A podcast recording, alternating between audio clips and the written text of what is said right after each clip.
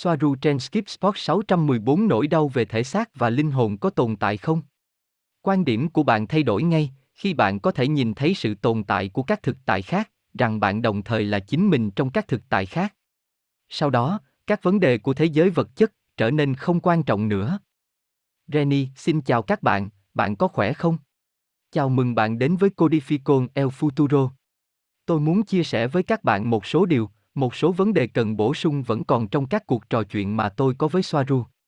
Gần đây, chúng tôi đã nói rất nhiều về điều hướng sao hai, những câu hỏi mà tôi đặt ra về chủ đề này, và thỉnh thoảng chúng tôi sẽ bị chệch hướng một chút trong các cuộc trò chuyện, và tôi muốn hỏi cô ấy về một số chủ đề khác, câu hỏi cá nhân, hoặc VV.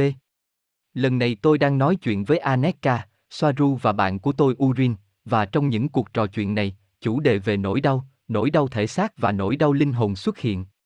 Vì vậy, xin lỗi vì tôi không có câu hỏi chính xác. Những gì đã xảy ra gần đây là tôi đã có cơ hội để giao tiếp bằng lời nói với họ, nhưng tôi muốn làm rõ một điều, đó là cuộc trao đổi chỉ theo một chiều, tức là tôi có thể hỏi một câu hỏi bằng lời nói, nhưng họ trả lời tôi bằng văn bản.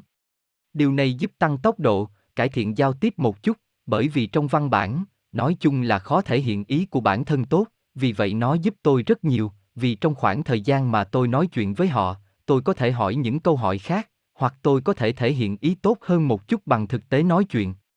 Đó là lý do tại sao tôi rất vui và tôi cảm ơn Soaru, Aneka đã cho phép tôi có cơ hội thể hiện bản thân bằng lời nói với họ, nó giúp ích rất nhiều về mặt giao tiếp. Tôi muốn chia sẻ với bạn một số điều nhỏ còn đang chờ đợi trong các cuộc trò chuyện mà tôi nghĩ rằng điều quan trọng là phải chia sẻ. Chủ đề về nỗi đau được đưa ra ở đây và tôi đã in ra ở đây, những gì cô ấy giải thích, đó là về nỗi đau trong thể xác và linh hồn có tồn tại không? Soaru, nỗi đau đang hiện hữu trong tâm trí bạn.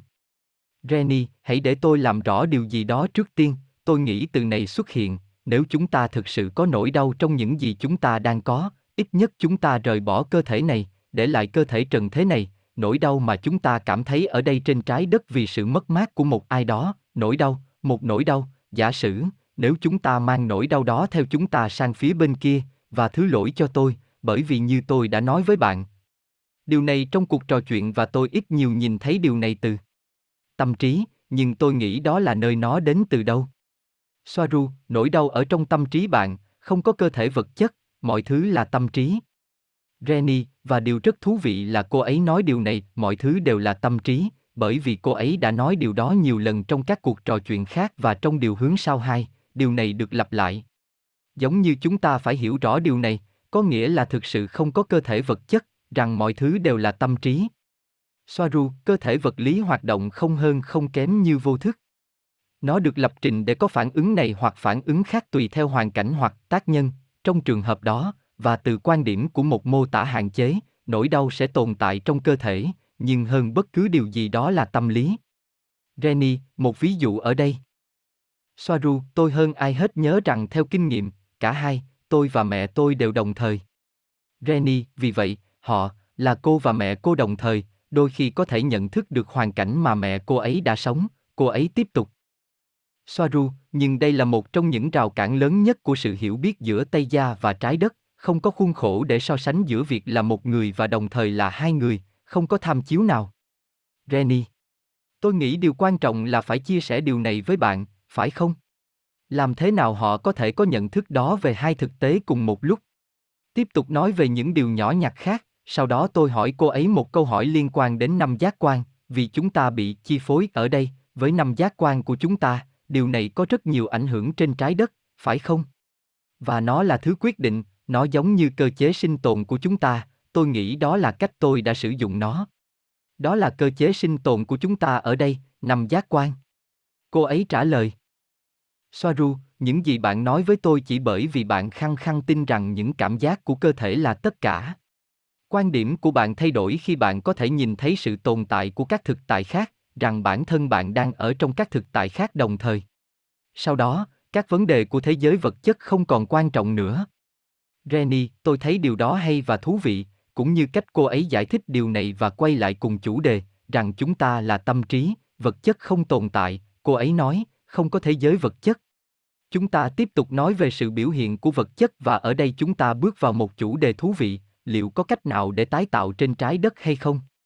Tôi đã nói chuyện trực tiếp với họ như thế này, nếu Soaru và Aneka quyết định đến trái đất này và có một trải nghiệm vào một ngày cuối tuần, một ngày, hoặc bất cứ điều gì, và họ cần một đối tượng hoặc bất cứ thứ gì, ví dụ, nếu họ quyết định đi biển và đi đến bãi biển, bạn cần một chiếc ô, và vì tôi hiểu rằng tàu của họ có chùm tia máy kéo, và tôi sẽ nói về điều này sau, họ có thể tái tạo bối cảnh của họ, họ có thể tạo ra các bối cảnh.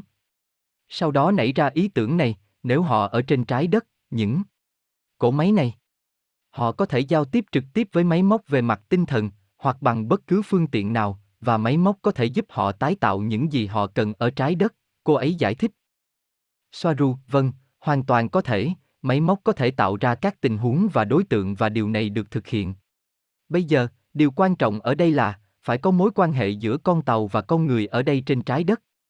Nếu bạn đã biết nó, vâng nó có khả năng, bởi vì những con tàu đọc được suy nghĩ, ít nhất về lý thuyết, điều đó có thể được thực hiện với một người trái đất.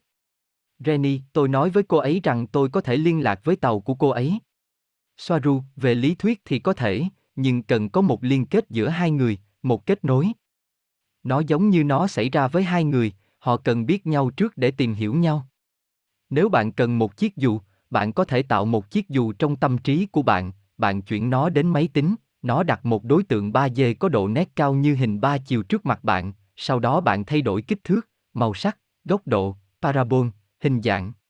Bạn thực hiện các thay đổi bằng tay trực tiếp bằng cách thao tác trực tiếp với hình ba chiều trên máy tính của con tàu hoặc bạn có thể đơn giản nghĩ về những thay đổi mong muốn theo ý muốn và khi bạn thích kết quả cuối cùng, bạn chuyển nó vào chùm tia máy kéo, sau đó nó sẽ in chiếc dù đi biển, hoặc bạn chuyển nó đến máy sao chép các bộ phận, nơi như một máy in 3D, tiên tiến hơn nhiều so với máy in của con người, ngay lập tức, vào lúc này. Bạn có một chiếc dù trong tay sẵn sàng ra bãi biển. Renny, điều này có vẻ tuyệt vời đối với tôi, mối liên hệ mà họ có và cách họ có thể tái tạo và thể hiện mọi thứ của họ ở đây, tất nhiên, với sự trợ giúp, trong ma trận 3D với sự trợ giúp từ các con tàu của họ. Tôi nhận xét rằng đây là công nghệ như trong phim Star Trek. Sau đó, cô ấy kết thúc ở đây nói với tôi những điều sau. Soaru, đúng vậy, công nghệ này vượt qua công nghệ Star Trek hàng nghìn năm tuổi. Chìa khóa trong tất cả những điều này là gì? Điều quan trọng là chỉ hiểu một điều, và điều đó là sóng hài của một tần số. Renny, các bạn à, tôi đã làm một video cho các bạn, video trước đó tôi đã nói với các bạn về sóng hài của một tần số và đây là một ví dụ về cách họ có thể tái tạo, ở đây trên trái đất, có nguyên lý đó, cơ sở đó, kiến thức về sóng hài của một tần số.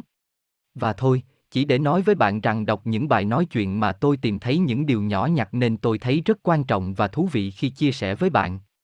Tôi hy vọng bạn thích nó, tôi đang làm một video khác về điều hướng sau hai. Chúng ta hãy đi vào chủ đề của lực hấp dẫn. Rất thú vị. Và sau này, tôi sẽ mang đến cho bạn chủ đề về chùm tia máy kéo. Xin chào tất cả, một cái ôm.